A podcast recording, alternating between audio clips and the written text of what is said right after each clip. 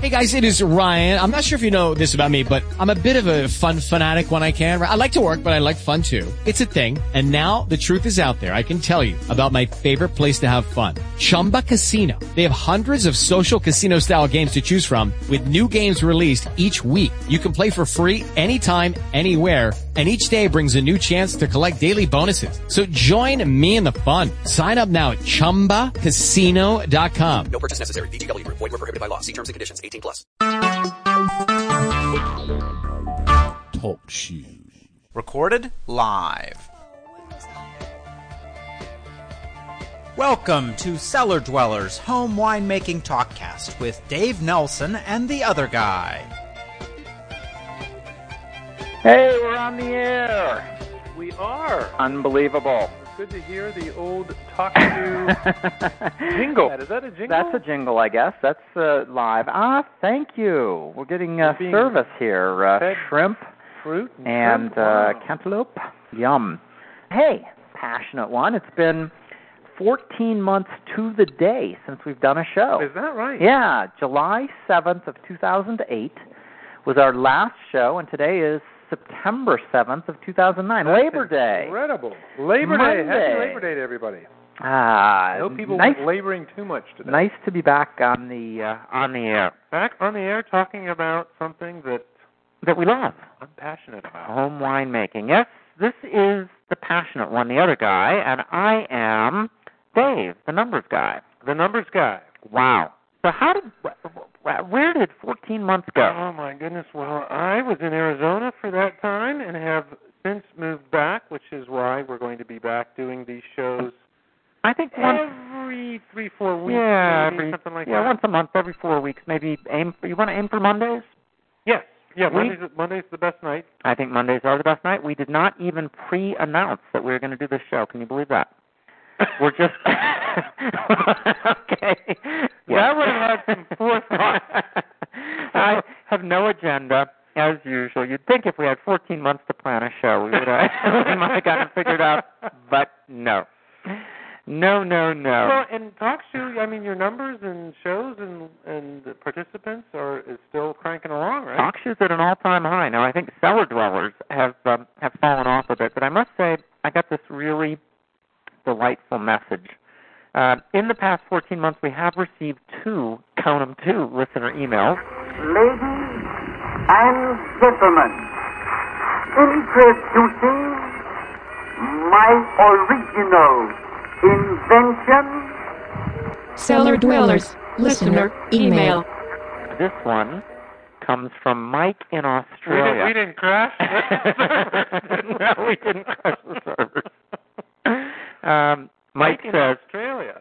Yeah, he wrote to us on August 13th of 2009, so about a month ago. He says, Good day. I recently came across your Cellar Dwellers podcast on iTunes and have absolutely loved listening to them. I'm very quickly making my way through your, quote, back catalog, unquote. Uh, spelled the, um, uh, that's probably the British way, C-A-T-A-L-O-G-U-E. Hmm. Uh, back catalog of six, 64 episodes. Is that how Sadly, we've done? yes, believe it or not.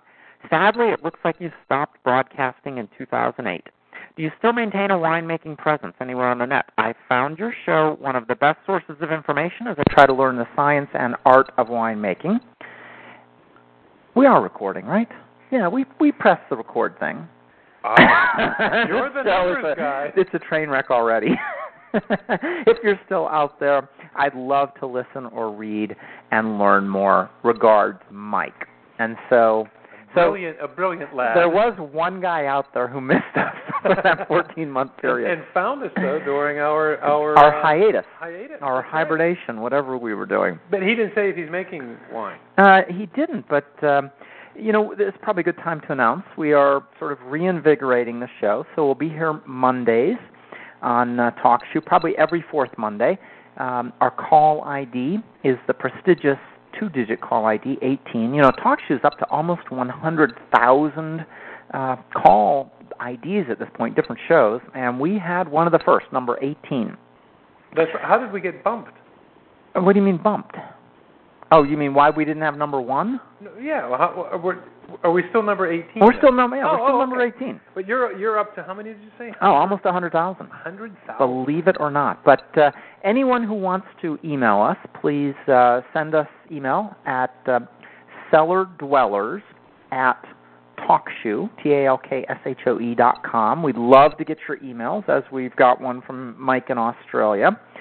Yeah, Uh, and hear about folks. I mean, this is the exciting time of the year because we're kind of anticipating the new harvest for '09. Ah, exactly. But let's talk about what's what's happened in the last 14 months.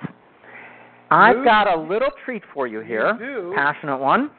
Well, as I said, uh, moved my family to Arizona, and we've just this summer moved back, actually right around the corner from where we used to live. We're thrilled to have you back here in the Pittsburgh, Pennsylvania region. Good to be back in the North Hills of Pittsburgh, Hmm. enjoying a beautiful Labor Day weekend.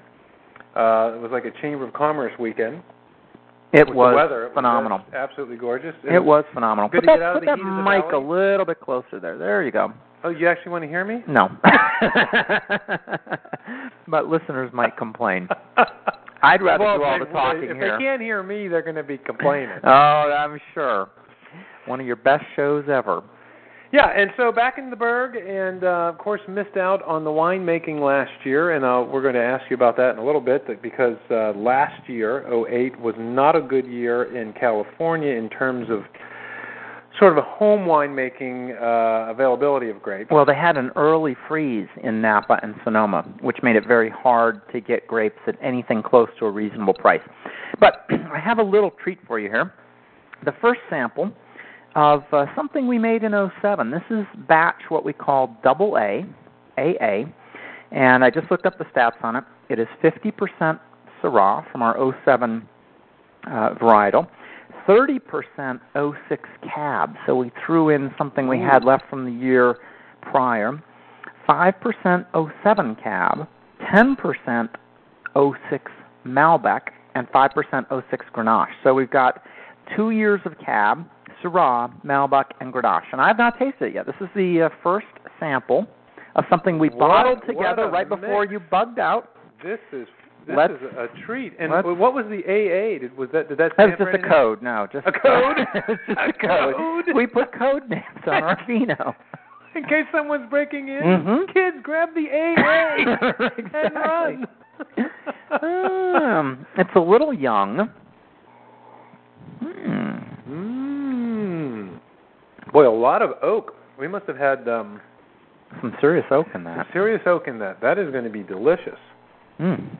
Wow. Yeah, a lot of um, What's the different and, and, flavors. And when was this blended and bottled? Because we always got into this discussion about when do you blend at the, t- at the time of pressing, or do you age separately and then blend, which right. is what we so, have done. yeah, if you recall, um, we we um, there's plenty plenty more over there, Susie.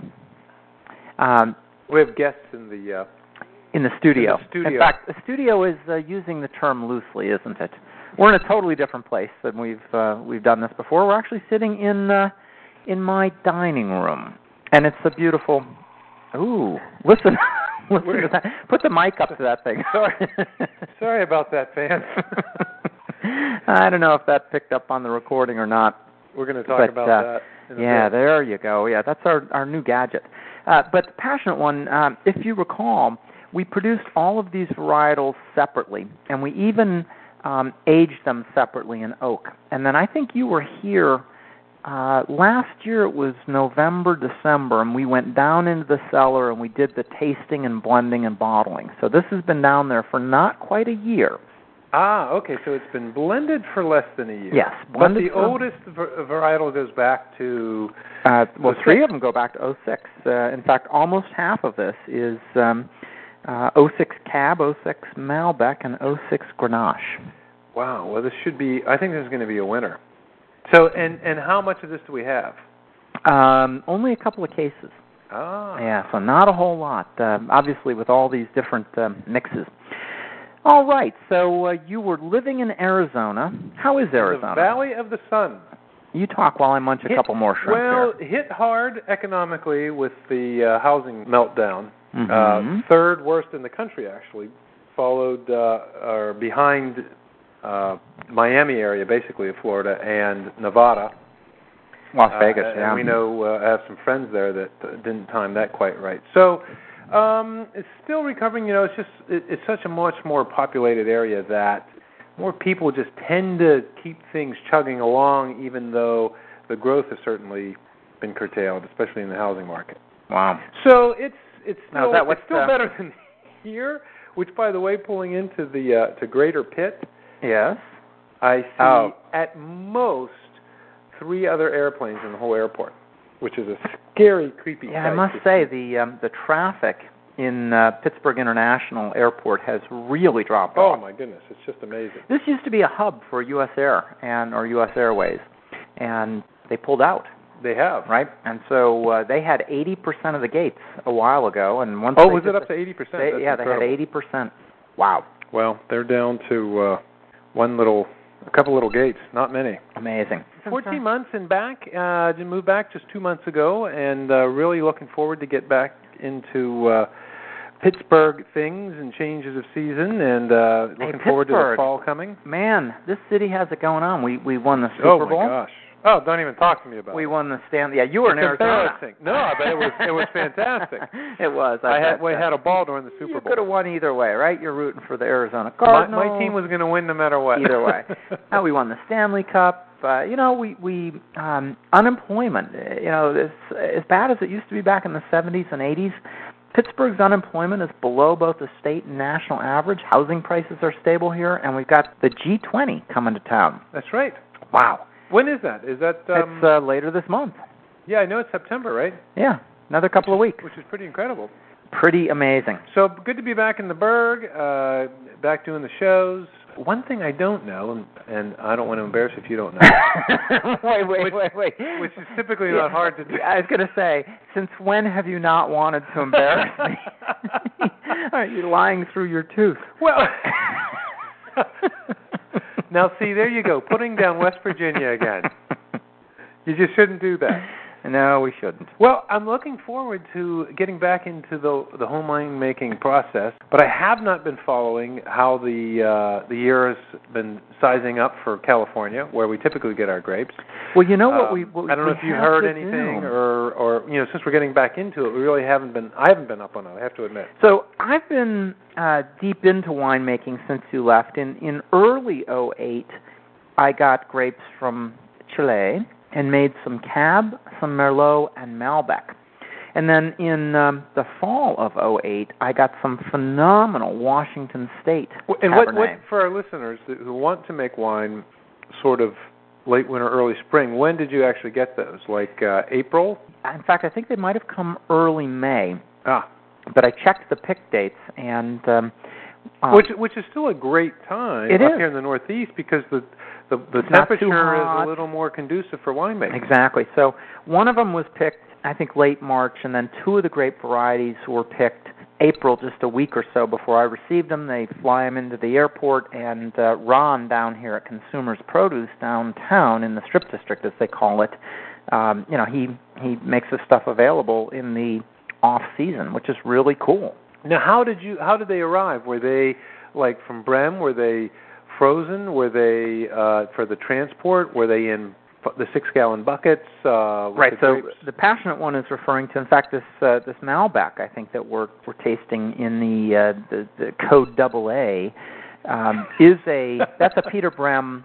Um, you know, That we get is, those right. frozen grapes, six gallon pails. But these grapes from Chile actually came in in uh, little plastic containers that were about thirty pounds each.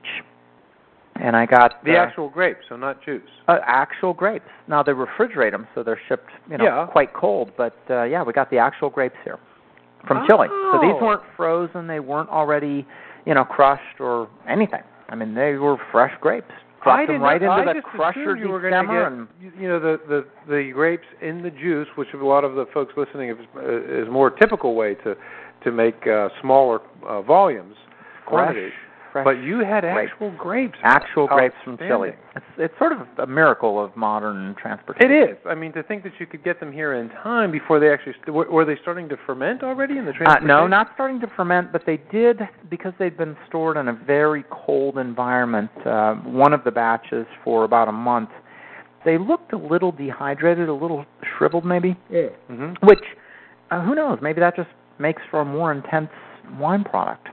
Well, it it will uh, certainly cut down on the volume. Now, I got to say the uh, the Washington State cab that came through Carl the Grape Man, our connection over in Cleveland, and, And that was fall. Of, That was a that year was ago. fall a year ago. In fact, we got to call him like uh, probably in the next couple of days here to start uh, arranging for our 09 production. But back in 08, Car- you know, explain who Carl is. well, Carl the Grape Carl. Man, he um, he used to be in the um he used to run a winery, and so we got to know all of the uh, the grape growers, or a huge number of the grape growers out in, in California and on the West Coast in general. And um, after a while, he switched to being a grape supplier. To uh, that thing makes a wonderful noise. It's a wonderful noise. We're going to talk about that. We will little talk about that in a minute.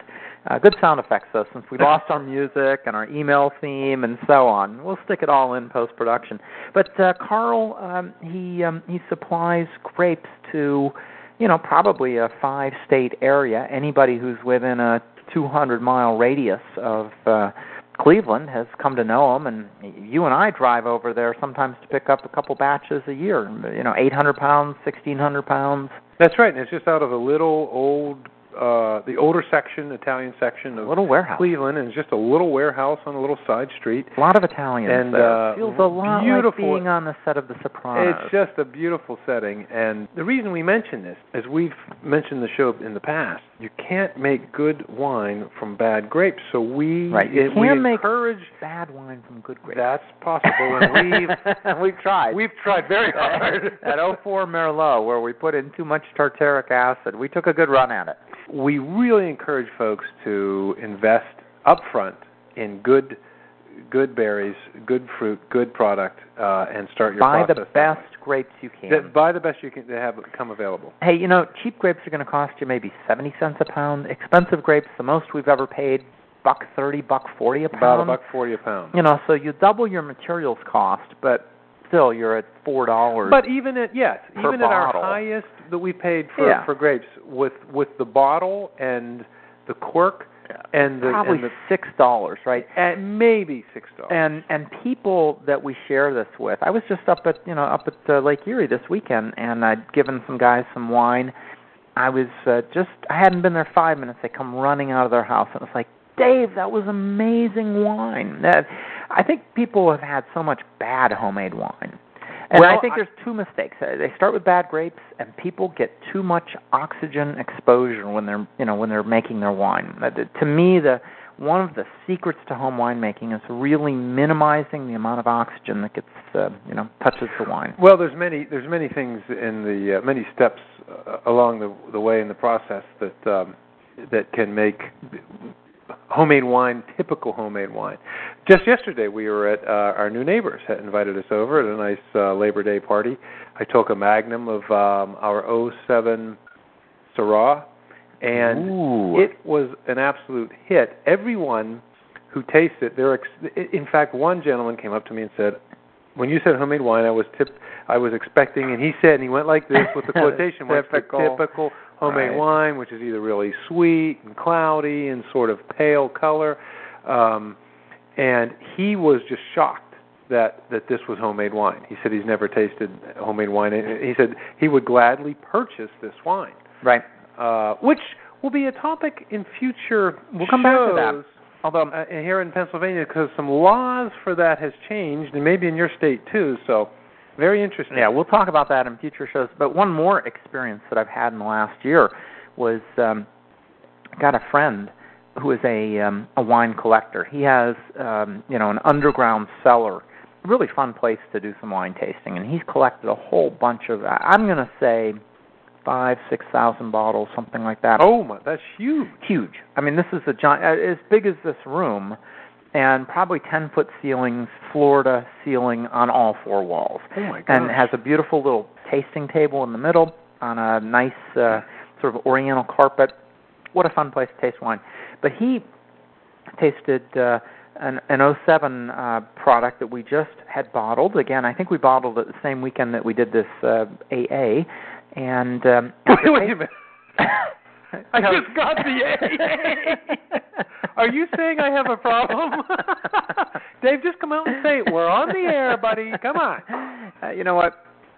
You're saying I'm a little too passionate? I'm going to say um, you are a wino, but it is the prestigious French spelling W I N E A U X.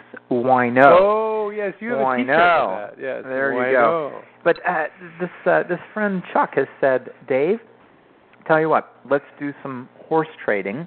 You give me a dozen bottles of this new 07 blend that you put together, and I will give you a dozen bottles from my cellar.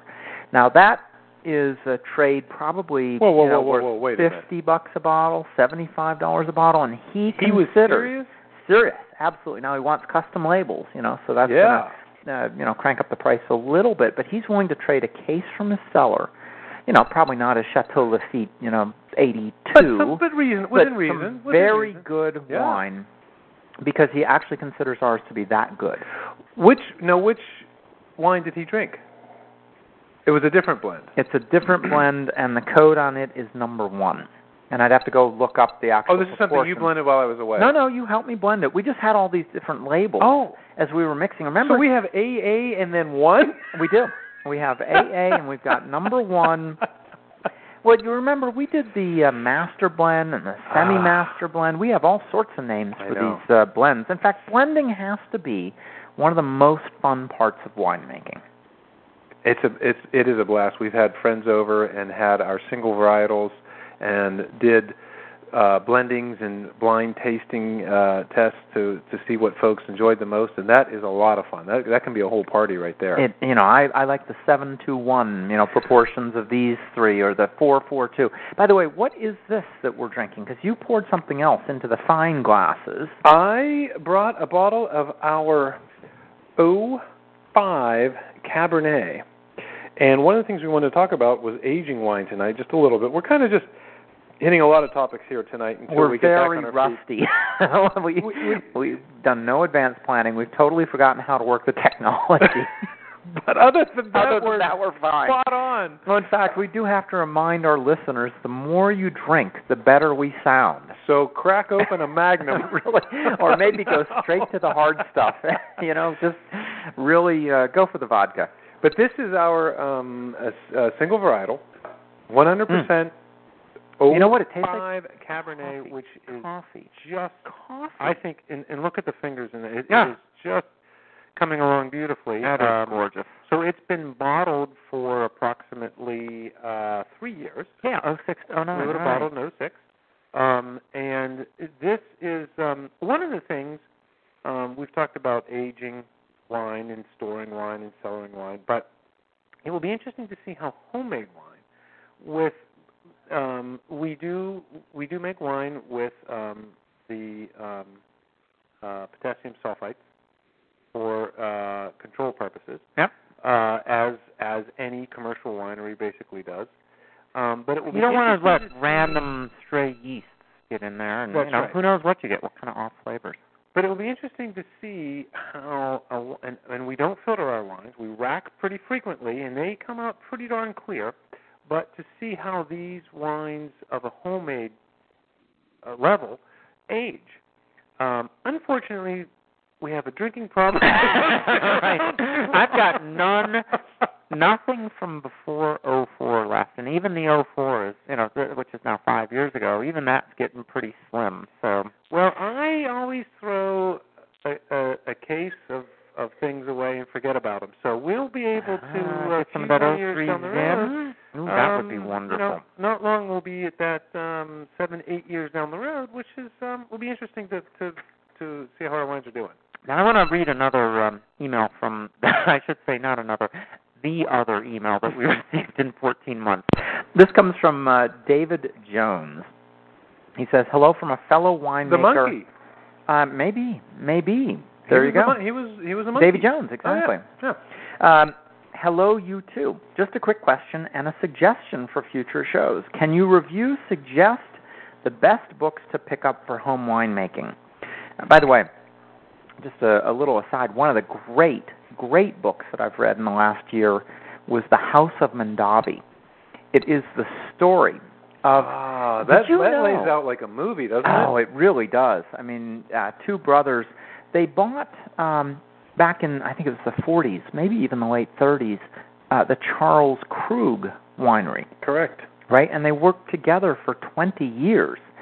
And then, you know, they they were progressively becoming, you know, more and more combative. They literally had a knockdown drag out fight where one of them is choking the other.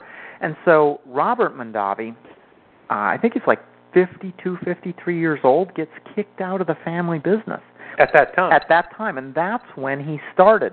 I mean, can you imagine being 53? You're cut off from your family business. You're out of the wine winery, and uh, you're starting all over. And and the the cool thing is that today Mondavi is so famous, but there was a turning point, you know, mo- almost 40 years ago, uh, where he might have disappeared from the profession, and yet he he he put a giant footprint on it oh my goodness. in a very very positive way. One of the maybe the most influential uh winemaker in in in America In America, California. exactly. And and isn't Oh, that by the way, here's that, another little bit of trivia. Uh-oh. House of Mondavi. I, I another thing that happened in the last year. Boy, there's so much to talk about. There was a, a movie that came out called Bottle Shock. Ooh, get that sound effect I'm there. getting the sound effect. We're gonna we're gonna explain that do the gadgets section later in the show. But here's the uh, the interesting thing: Bottle Shock, the movie, which is probably now available on DVD. bit. Really oh, oh, enjoyed is that it. the one about um uh, Chateau Montelena. pretty closely tied Leap. to the white wine. Well, it was the- both the- white and red, right? But but I thought the movie focused on the white wine. More Win- so, yes. Win in France. Yeah, correct? well, yes, they both won that year. This was the historic challenge that really put American wines onto the map. But the blind tasting where Stag's Leap in the red year- it the category, same year? same year, Oh, and Chateau. Montelena in the white category Uh-huh. knocked off the you know these Grand Cru uh, wineries. Correct. Yeah. And the, here's the interesting bit of trivia: the winemaker for Chateau Montelena had worked for Robert Mondavi, and the winemaker for Stag's Leap had worked for Robert Mondavi. The guy had an eye for Oh, talent. an- he really developed people. Yeah, I mean, there. unbelievable. So, uh, in terms of a book recommendation, let's get back to the rest of David uh, Jones. Uh, I got to say, House of Mondavi, and for the movie recommendation, Bottle Shock. Enjoyed both of For them. about wine. About wine, right, he's right, right. asking about home wine making. Right. I've read a few books about home winemaking, but sometimes get conflicting info and don't know which has the best, most used recipes, advice, etc. Speaking of fermentation, you might want to do a show on all the various yeasts that are available and uh, that you two have used and what taste profiles are and what you've gotten from them, etc., etc. And uh, he goes on to say, besides making standard wine, I also make strawberry, blackberry, blueberry wines, and or these flavors blended with a standard show mead. Oh yeah, a mead show would be good too. Love the show and um, keep on keeping on as long as you guys keep talking about wine. Uh, nice uh, uh, email Nice from email, David nice Jones. email. So you know, a couple of emails in 14 months. Uh, David, um, I will say that we haven't used a lot of wine books, and maybe we should do some research. And, and we definitely should take up uh, take him up on a suggestion talk about yeast because I think we've learned a lot about that. But the one resource a I lot. would yeah, emphasize we we have talked a lot about yeast in the in previous shows. Exactly. The one resource I would emphasize is the um, uh, UC Davis website, and so we've we've gotten a lot of winemaking information uh, out of That uh, was really our Bible. That's it where was we, that's where University of. California Davis. That's where they train. It's one of two great winemaking programs in the country, and that's where we've gotten a lot of our. And uh, they have a home. They, I mean, not home. They have a, a wine. Oh, the online manual, which manual. we printed, and we consult that all the time. And- some and- good and- formulas for, you know, a, a potassium metabisulfite and uh, you know temperature ranges and so on and so forth. Uh, You you can. Um, the beauty of home winemaking is you can tweak it, make it totally personal. But that UC Davis um, uh, manual is um, a wonderful place to start, and we still reference every time we make wine for for tables, for sulfites and temperature, and and we Put and that, that mic a little bit closer there, passionate one. That was free, wasn't it? It was. Cost nothing. By the way, the shrimp is phenomenal. Very good. Shrimp Delish. and wine is a nice combination. Delish. How do you know? Why do you keep telling me to put this closer? Usually, you want me to go outside and yell through the window. Can you? Do you have a meter over there telling you how loud I am? or is this just your untrained ears telling me to talk louder? No comment. Oh. Hey. so that that is a great place to start. We will. Uh, let's know, talk about uh, yeast, uh, one of these upcoming shows, because the, the quick version of yeast is we've discovered a lot of different yeasts that do some really interesting things to wine. We'll typically take a batch of grapes, maybe 800 pounds, but this would work if you had 50 pounds. You split it into two sub batches and then use different yeasts which give you you know different flavor characteristics, different mouthfeel, different uh, you know finishes, and um, I think we part of our success is the complexity that we're able to get out of the wine by you know dividing the batches and using multiple yeast uh, again separately. You never want to put two yeasts in the competition. Oh, no, each other. God, it'll So, be yeah, like- separate batches. it'll be like Arabs and Jews in there. It'll be a battle. Uh, well, one of them's going to, uh, you know, uh, unlike the uh, what we got 2,000 year battle going on between the Arabs and Jews. Unfortunately, when you put two yeasts together, usually one dominates, and you know you don't get any benefit from the from other. from the other. And didn't you get this idea really from a local wine uh, uh, show that you had gone to back when we started making wine? When when there was a, a Pennsylvania winery who had wines, I believe it was Pennsylvania winery, had wines made from the same varietal from the same vintage with different yeasts. You're totally blowing my cover because in in show 43, I claim to have invented this technique. Aha! Well, And, uh, our, our crack team of researchers screwed up again. but yes, uh, it was uh, that uh, home winemakers conference. You can learn a lot at those. You taste a lot of wine, and uh, boy, what a fun time! And meeting other people who share your passion. This has to be. I mean, we're we're getting close to a decade in this hobby. One of the most fun hobbies ever. Oh my gosh! Just uh, and uh, again, And if you listen to the people. archives and and uh, everything from our favorite time of the year, obviously coming up here, and and we'll possibly be buying the grapes a month from now, so uh, right around our next show. But from crushing and stemming to the fermentation to pressing to bottling to the barrels to the oak Oh, the blending. to the blending to the uh, we talk about cork even. We even we have discussions passionate discussions about that. To making labels which is one of my passions too because I like to dabble with artwork a bit. And um, uh, there's even a label home winemaking label uh, competition There is, in which we've um, never entered. But we have not which we should which which would be fun because there you can get between your as you adequate uh, art skills and my phenomenal computer scanning we could rule. We could rule. The average artwork but you know it's a lot like making good wine with bad grapes. Bad grapes. I can make a good label with a See, it's- it's- bad art.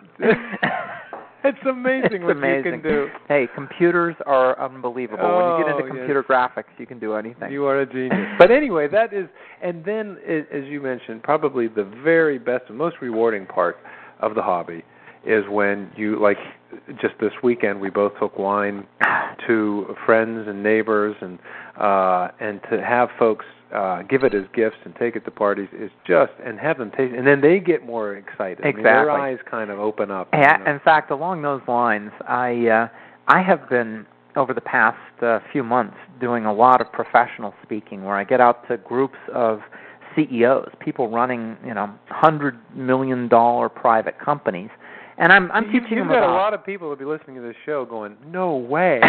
That's right. Who would listen? Who would listen to this Who guy? would pay to let alone to this pay? guy? We can barely It's do it, it's free. question. It's it's a good question, but uh, he you know, velcros me into this chair for an Uh, hour I'm in- every show. out there talking about social media, social networking for business, but I always bring a few bottles of wine. Ah, brilliant. And I use that as a um we'll call it a participation incentive, but then I get emails back from you know, these are these are CEOs who No, wait you a know, minute. What, what do you no no?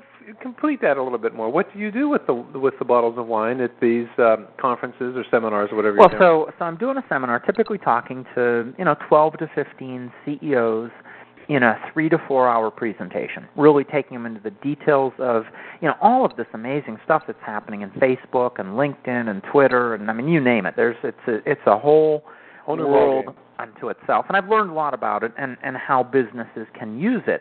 And doing a presentation and you're standing up there as the expert sometimes, I mean even CEOs can be intimidated in terms of asking questions. And so I put a couple of bottles right out there and say, you know, we're going to have a little competition for the best question. And boy, do they jump in and start asking questions. Oh, It's- excellent. and then, by the way, I get emails then, you know, After they've later. had the wine.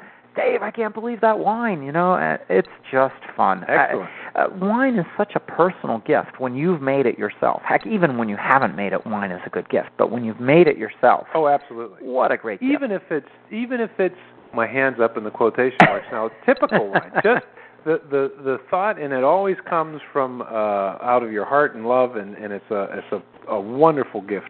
And that's a great way to use it. That's that's a uh, Oh, that's beautiful. it's more fun than than a human being should have. Uh, by the way, doing this podcast, eating shrimp and cantaloupe, that that is also more fun than than a human being should have. By the way, the the cantaloupe and shrimp with the wine interesting is a pretty, combination. pretty interesting combo. I wouldn't have put together here. Mm. But um, Yum. Now, where are we heading next there, uh, Numbers Guy? I would like to talk about the gadget Oh, section the gadget portion of the show. of our show. By the way, we didn't pre-announce that we were you know coming back after 14 months, so we have We don't have our usual listeners. no, we don't have our usual us. uh, usual listeners. But uh, David from California, if if you're out there, we need a new audio logo for the gadget portion of the show. Now he did a Oh, an David email was theme. absolutely brilliant with it. Right, One of our the- listeners. exactly. He's he did the um, idiom theme. I mean, he's he's done so many amazing things. He did. He did the wine news and Wine the news. idiom, and he did Yep. a third one. I can't remember what it is right now. But No, I the wonder- email theme. Oh, the email theme. That's right. Well, but now, uh, it's the gadget portion of the show. So gadget portion of the show, and I want everyone to listen to this. I'm Okay, try to put my little uh, sound effect. Get a little closer there. It's a little.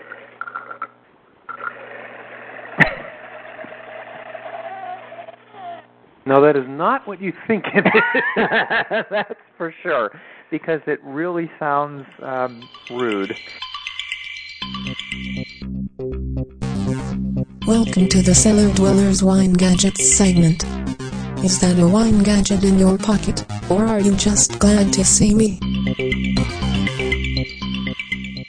This I'm and I'm going to just uh, describe it quickly, but um, this is actually an individual. Uh, although you could certainly decant a, a full bottle of wine through this, um, but it, it, it's really handy to use for individual glasses. And if you go to a restaurant, in fact, your your lovely bride mentioned if you go to a restaurant, you're going to have um, where they're opening the bottle there. Obviously, they haven't aerated or decanted it. They have not. and and in any restaurant, I mean, it's just impossible unless you called ahead to do that. Well, and by the way, uh, people will open a bottle. They'll take out the cork and let it sit there for an hour. That does nothing. Not much. Right It doesn't do much. Not much. It doesn't do much.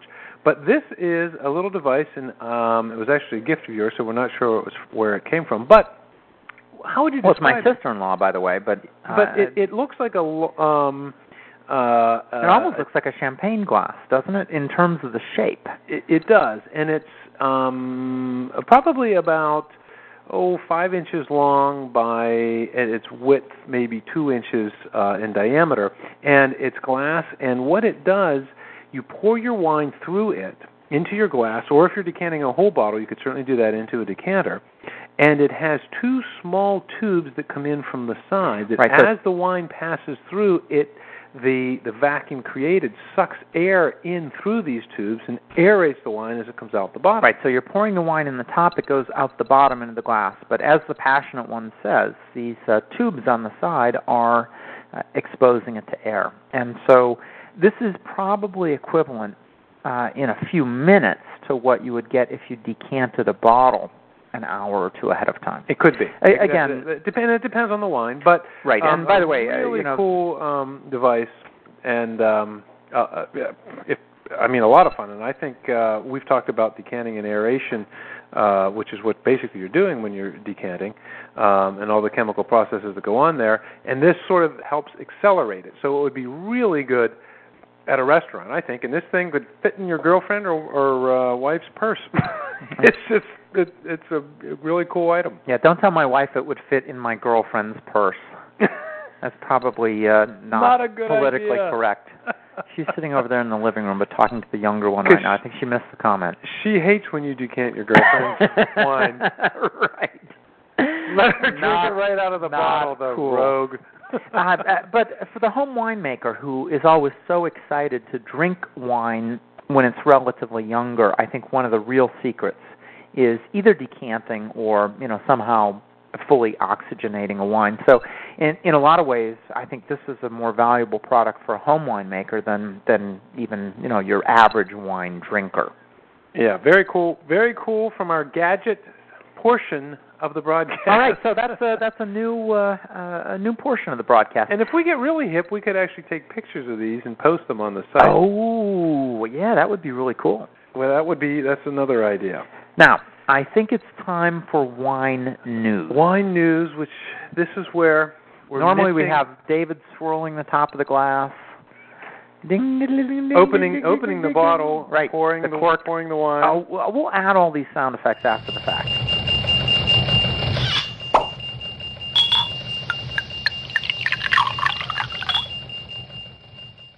There This you go. just in.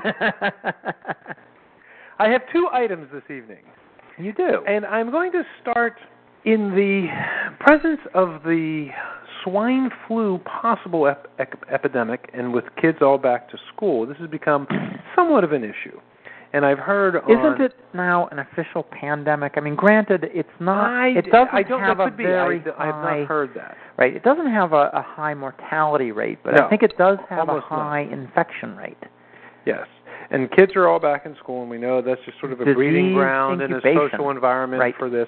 And one of the things I heard about the swine, the uh, what is it, H uh, H1Z1 or H1N1. N1? Those are proteins, by the way. Yes. Um, and the it is actually a, wa- uh, uh, a moisture or waterborne, not airborne infection process, which is different. Really? which is different. Which is why even as gross as this is, but even sneezing into your sleeve will prevent it from flying around. So it's not airborne that's the problem. It is actually droplet borne is what they call it. You know, many of our listeners probably don't believe most of what you say, but I am going to just put in a plug here. The passionate one, the other guy, is what would we say? Sort of from the profession, the medical. You know, I think what you say about medical things has more credibility, maybe, than what you say about wine. you know, I am. that full of- might be the nicest thing you've ever said to me. I think. Trying to be complimentary now that we're back in the studio together. Keep drinking, folks. We we'll sound better in about another 20 minutes. But anyway, this just in. This is from a website. Uh, uh, kind of a strange name, but it does deal with wine, believe it or not. It is from the the Kumkani website. Am I saying that right? Is that how you would say that? K U M? Kumkani. K-A-N-I? Yeah, I'd say Kumkani? Kumkani. Sounds Kumkani. reasonable. And I don't know if that's the, Okay, the gentleman's name, but it is a website uh, with wine news, and it's uh, a pretty good site, interesting. But this this is dealing with the, the, the swine flu epidemic. We often in our show we talk about the medical benefits and health benefits of wine, particularly red wine. And we've talked frequently ad nauseum about resveratrol uh, and all of the, the we're sort of just scratching the surface on the benefits of, of, of this particular chemical. But this article goes on to say that resveratrol is a chemical found in grapes and other fruits and the, actually helps prevent flu in humans. And they believe it is because it breaks down the reproduction process of the virus. And the way that it does it is by essentially altering our cells to not give the viral cells the nutrients they need to reproduce. Basically, you're saying if I drink red wine, Yes. which you're looking you're looking a more res- feverish by the way. okay, I'm going to start drinking faster, but red wine has more resveratrol than white wine. right. Because basically it comes skin, from the skin Right, and and you don't leave the white wine on the more skin in very long. Right. and so I drink this, I'm less likely to get the swine flu. Am I doing the it math will make correctly? you more resistant to any viral slash flu infection, which Wait, should any- include any the viral? swine flu. Ooh. Yes. Now you know they're finding more and more cancers are viral, right? I mean, obviously a lot of cancers are from smoking and chemical exposure, but a good number of cancers are viral. So That is correct. so um, you know, I'm just practicing good health, Yes. good nutrition right here. You can check that out at that website. I'm, I'm not going to bore you because we're running a little long here with, uh, with the whole what else is new? D- But you know, let me tell you something, listeners. If Dave were reading this, we would have been done Yeah. long ago. go mow the lawn, find a cure for cancer, come back, he'll still be talking about his article. Me, I get to the point. So basically, this is yet another benefit of uh it's good to know some things have never changed. yeah, and by the way, one of the things we're going to have to look up, and maybe if our listeners would email it be, us before the next show. Cellar Um, at TalkShoe.com, folks. Brilliant. And by the way, uh, Moto Carib and Robert Saul have both joined us. Ah, Even though this is welcome. an unannounced show, we didn't uh, Welcome. Promote it after 14 months. All of our normal listeners have vanished to the wind, but we'll get them back. We'll get them back. But but this this leads back to um what do they call it? The uh French paradox. The French paradox. with um and they believe that the uh, so many health benefits from red wine particularly uh, uh kind of um uh, sort of the backbone of that paradox but there we there is resveratrol is found in other fruits and I believe some vegetables I know that to be true but I don't know which ones those are so if any of our listeners have any insight on that, and uh, if anyone could email us or get back to us before the next show, we'd appreciate that. That's less work that I have to do looking it up.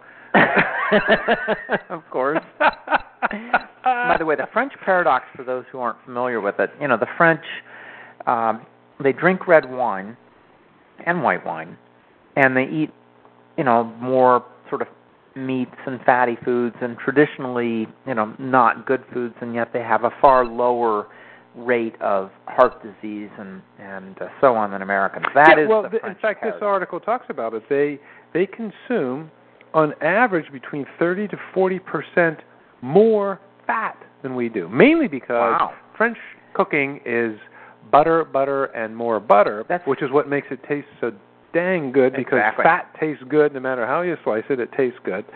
Um, and now the smoking part of the how they they smoke and still live you know a long life is hard to hard to gather. But anyway, that is how how strong a health benefit resveratrol is, and yet this is another one that um, we've talked about so many benefits of resveratrol, and this is the first time we've found an article on uh, the benefits for helping prevent flu. Well, who who knew? I think, by the way, it goes beyond resveratrol. I think there's all these, you know, the phytochemicals and phytonutrients and and so on. There's just a lot of good, lot of good stuff in red wine. So that's why we drink. To stay So is healthy. that all our news? No. Oh, I we've have- got another one. I have another article. All right, listeners, fasten your seatbelts for another ten minutes. This just in. Take it away, Tog. Now I want I want our listeners to time Dave when he does a news article because he uh, okay. I whipped through it in 30 seconds. Let's, Oh. I'm timing you. Oh, we all wish. Anyway, the French wine industry and the dynamics of some of its main wine styles have come under pressure in the past few years. Authorities and key market players are implementing new strategies to address some of the current problems. Problem? Now they're viewing this as a problem, which I'll, I'll take ex- exception to. One of these steps is in is uh, the new champagne harvest rules that will be implemented in the immediate future, meaning the 09 harvest. They are planning on reducing the production of champagne by 40% this year. Ooh. Now, Now, when you're talking champagne, you're talking bubbly, but specifically bubbly that's grown in the Champagne region. Yes, uh, for our listeners who don't know, that true champagne has to be sparkling wine from the Champagne region, which is a certain 30, 40, 50 mile radius, whatever, from the town of Champagne. So you can do the exact same thing in Napa with the exact same grapes, the exact same outcome, and it's not champagne. Correct. It has to just be called, technically, has to be called a sparkling wine. Right. Okay. And so now we're um, Which is- who's who's behind this artificially suppressing production of, of champagne? Is this some kind of cartel? Well, all that the article mentions is market players, um, the uh, the main, um, the grand uh, cru producers of champagne. Um, this is, you could call it a cartel, I guess, but the article doesn't specifically refer to one. Uh, but they obviously are organized in a fashion to maintain yields, production, and obviously Yeah, I don't pricing. think you could do this in the good old U.S. of A. Well, I part of the point of me the picking this article, darn French again. this is the darn French. Um, but basically, cutting production by 40%. But here is the real kicker: they're going to pay the the farmers, the growers, um, and it gives real specific details on how many um, uh, kilograms per per hectoliter, which is sort of our equivalent of an acre. tons per acre, right? Uh, it's basically tons, our, you know, to translate tons per acre, and they're basically planning on going down to 230,000 bottles per hectoliter, compared to 405,000 bottles uh, in 08. Wait, are we talking hectares, hectares, or hectoliters? He- and not hectoliters, hectares. Hectares. Hectare, okay. hectare is a measure of ground, right? All right, not check. hectoliter. Yeah, hectares. So, so uh, my point is, you and, and but they're going to pay the farmers. Have fun, ladies. They're to maintain. They're off the joyride. this is this is to maintain higher prices. Who's paying? Well, the the major the, the the winemakers themselves are going to pay their growers. They have agreed. This is this is where to me this gets a little collusion. this gets a little little shady. They've agreed to pay their farmers, their growers, um, the same amount as they paid for almost twice the amount of grapes from the previous year. Interesting. So it is a, sort of a collusion the growers between are growers sort of, and yeah, the, the growers say fine. We're making the same um, amount of money. Right. We're going to cut back our yields. Okay, so the champagne makers will have to presumably dramatically improve their prices. Uh, I shouldn't say improve, increase their prices Increase their prices, right? In order Yeah, to pay for all of those grapes with half the number of bottles. Uh, that is correct. This But- sounds like a French idea. This is a French idea, the, and the, and it, it goes on to say that the houses are only allowed to bottle those in those numbers within those numbers. That's pretty interesting. Um, and my po- other point of this is, how do you predetermine this before the vintage, before the year has come to fruition, before you even know what type of production you're going to have? This goes into some of the politics, and you have, and maybe we don't understand how integrated winemaking is politically there. Here, it's basically really, let's be honest, one state. Out of this huge, big, beautiful country, there's really one state that produces wine and has real, um, has started to have, because in the past they have not. You could call a Cabernet if you had 5% Cabernet grapes in it, which isn't right either. But this this is a whole country who is so passionate about wine, and in these certain regions, they have obviously maintained the legal right to do something like this, to restrict production, to keep, but with the, the intent of keeping prices up. Now, By the way, you just what do you call that? pissed off everybody in New York, Oregon, Washington, and every state outside of California. We're trying to get sponsors for this show. oh, we are. yes. well, and you're not helping. Well, but but the thing is, I, I, and I, and I don't know. I mean, New York, uh, Washington, Oregon, um, they have their own laws on what can be called a Pinot Pinot Noir and what can be called a Syrah and and percentages. But um, they certainly don't limit growers and production. No. And this is a region in France, Champagne. We've all heard of Champagne that is doing precisely that. Ham. So uh, I'd love I'm to hear. I'd love to hear. sparkling wine. I'd love to hear feedback on um, on how folks. Uh, what, what do you think about that? And because um, we have done similar things in this country with um, paying farmers not to grow crops Ooh. while many people starve. Wow. Interesting thought. Interesting thought. And if we want everybody getting healthy on resveratrol, grow the damn champagne grapes. More champagne. Which, by the way, was a faux pas because there aren't champagne grapes. That's they're, the grape is There's- actually Chardonnay, a lot of Chardonnay. And uh, Pinot, Pinot, Pinot, uh, Pinot. What's the Pinot? I'm not a champagne guy. You. I'm a red wine guy. You know, I'm I'm just going to let it go with that. The numbers guy, Pinot Blanc. Pinot Blanc. Pinot Blanc. But there's also a good deal of Chardonnay and champagne, is there not? Or are you going to disabuse me of this notion? Oh, I'm, I'm, wait till the next show, folks. We'll Oh, talk. We'll talk. We'll, we'll recover this. Don't worry. We'll edit this whole part. I will say exactly the right thing in the post production studio. and you'll look like an idiot for challenging me. I'm sure I will. So The that is our news. is on the wall, folks. So the bottom line is from Rich's news wine news segment: drink some red wine to prevent that flu, especially if your kids are back in school, which by now they probably are. Labor Wait, Day. wait. Are you recommending that kids drink wine? I checking, here. We got a 15 year old going back to school tomorrow. Should You know- we be introducing him to the AA batch right now? I think we should have red wine right next to that little paper cup of tapioca pudding. No, it's all about health, folks. It's, It's all, all about health. Wow. Well, uh, you know what? I think we have we've just spent a we uh, just wasted an another hour. it went just like that. I mean, we opened up the show. You spent 25 minutes on the first news item, 30 minutes on the second news item. it's time to close. I the want show. to time you with your news items. Boy, people will see the writing on the wall. oh, once yeah, they, the writing on the wall. Once they uh, I listen think to you. I think that's an idiom alert. The numbers guy shall now consult thine holy book of idioms. Okay, I do happen to have the idiom book. Okay. The writing on the wall. Uh, go paint your son's bedroom right now. Dave's going to read. okay, we're going to the The writing on the wall. Dictionary idiom. of Idioms by Marvin Terban, which we often consult as our idiom Bible. We do.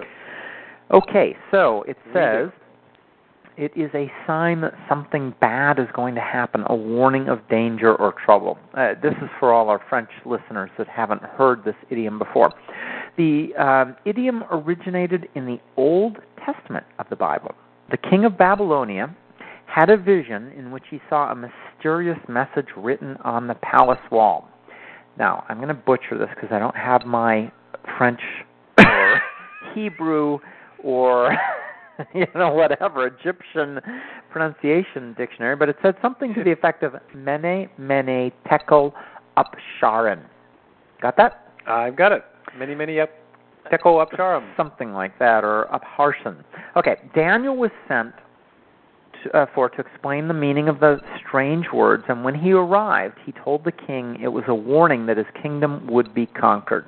And in time, the prophecy came true. So, today, when you see the handwriting on the wall, you have a sense of where things are going. Now it's interesting that you said handwriting on the wall, Handwriting. because I can augment that explanation just a bit. Yes? What made the writing even more mysterious Ah. is that a hand, just a hand, appeared in front of the wall and wrote that on the wall. While So he the, was looking at it. While he was standing there, a hand actually appeared and wrote it on the wall. It, the writing just didn't appear. An actual hand appeared and wrote that on the wall, and how- Daniel came to explain it. And How do you um, know that? Uh, because that's at- what's actually in the Bible, in the Old Testament. Really? Uh huh. Indeedy do, sir. Wow. Yes. Well, there you've got So it. I The can authority, augment, the other guy. I can augment our idiom dictionary just a bit there on that one. Not bad. So, what's your verdict here on our 05 Cabernet? Oh, the 05 Cabernet. Uh, again, uh, in the bottle for three years. Obviously, four-year-old vintage is is tasting absolutely brilliant. Have you noticed the coffee diminish since we've been drinking it? No. Since it's been No. opened, and, and No. we talked about aeration tonight. Uh, this was opened about an hour and a half ago, and um, I have noticed some of that kind of fade away, and I've noticed a little bit more berry influence take over. That's my take on the 05 cab. Wow, that's good stuff. Good stuff. Look Yeah, at I that. noticed It's you gone. drank the- the last- I'm holding up an empty bottle. Well, it's time to go to the AA there. yeah, Dave, I think it is.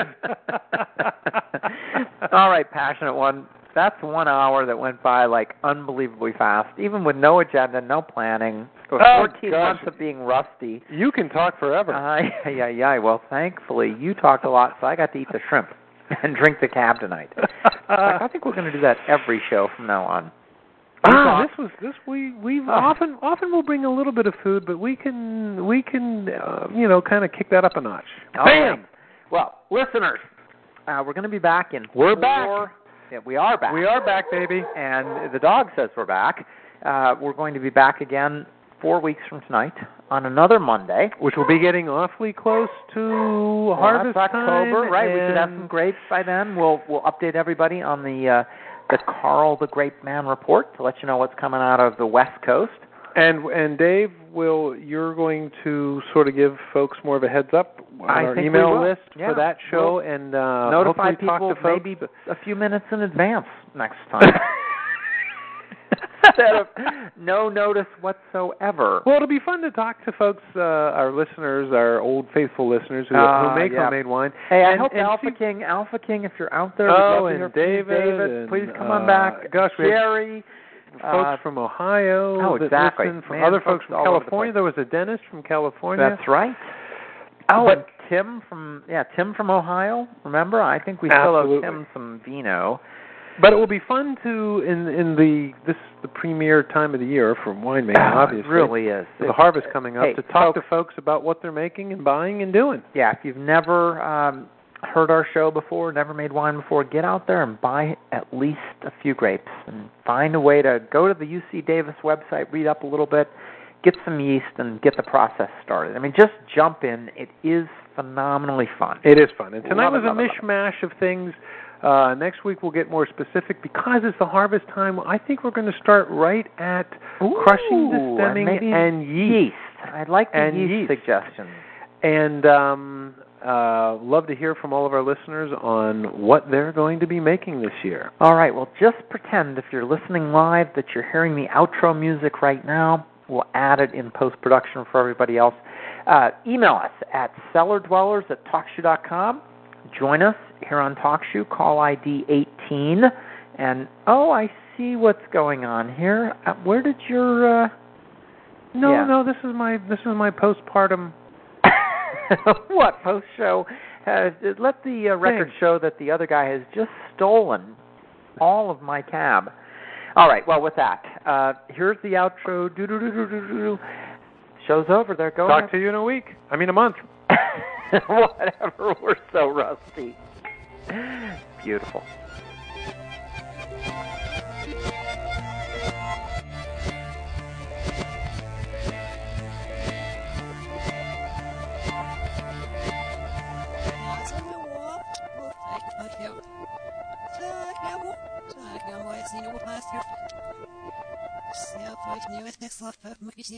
Hello, it is Ryan, and I was on a flight the other day playing one of my favorite social spin slot games on ChumbaCasino.com. I looked over the person sitting next to me, and you know what they were doing? They were also playing Chumba Casino. Coincidence? I think not. Everybody's loving having fun with it. Chumba Casino is home to hundreds of casino-style games that you can play for free anytime, anywhere, even at 30,000 feet. So sign up now at ChumbaCasino.com to claim your free welcome bonus. That's ChumbaCasino.com and live the Chumba life. No purchase necessary. Group. Void were prohibited by law. See terms and conditions. 18 plus.